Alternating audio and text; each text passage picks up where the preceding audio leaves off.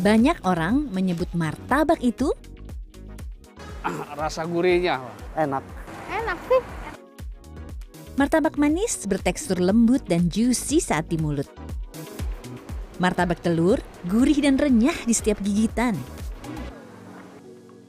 Terbuat dari terigu, susu, ragi, telur, gula, dan garam, adonan martabak manis setengah matang ditaburi gula. Lalu diberi lelehan margarin yang diratakan ke permukaannya yang berpori. Sesudah itu ditaburi aneka topping seperti coklat, keju, dan kacang. Campuran telur, garam, daging, bawang bombay, dan daun bawang menjadi isian khas martabak telur. Adonan bola tepung berbahan terigu dan telur dipipihkan. Bersama campurannya, martabak digoreng di atas wajan datar hingga kecoklatan. Kebanyakan orang menikmatinya sebagai camilan, tetapi sebagian lainnya mengkonsumsi martabak sebagai pengganti makanan berat. setelah makan kira-kira kita sambil nonton bola ngobrol-ngobrol gitu Malam-malam. Oke. Biasanya untuk habis makan malam untuk cemilannya pakai martabak. Malam se- pengganti nasi.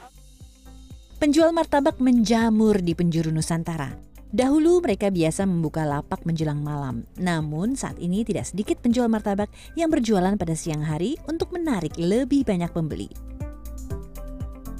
Seporsi martabak semakin mudah didapat dengan bantuan aplikasi pesan antar makanan.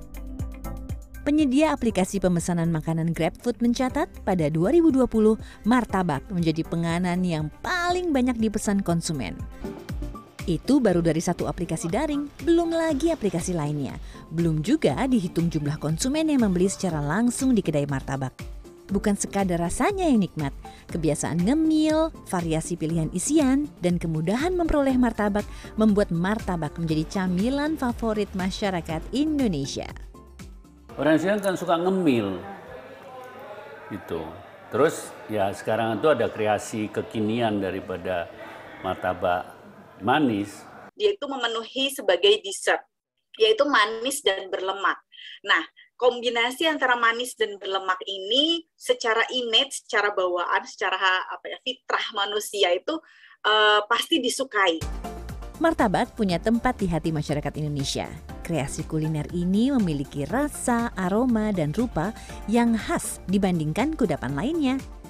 Ia diterima semua kalangan dan bisa dinikmati kapan saja. Indrayani Laksmi, Kurnia Yuniarwan, Jakarta.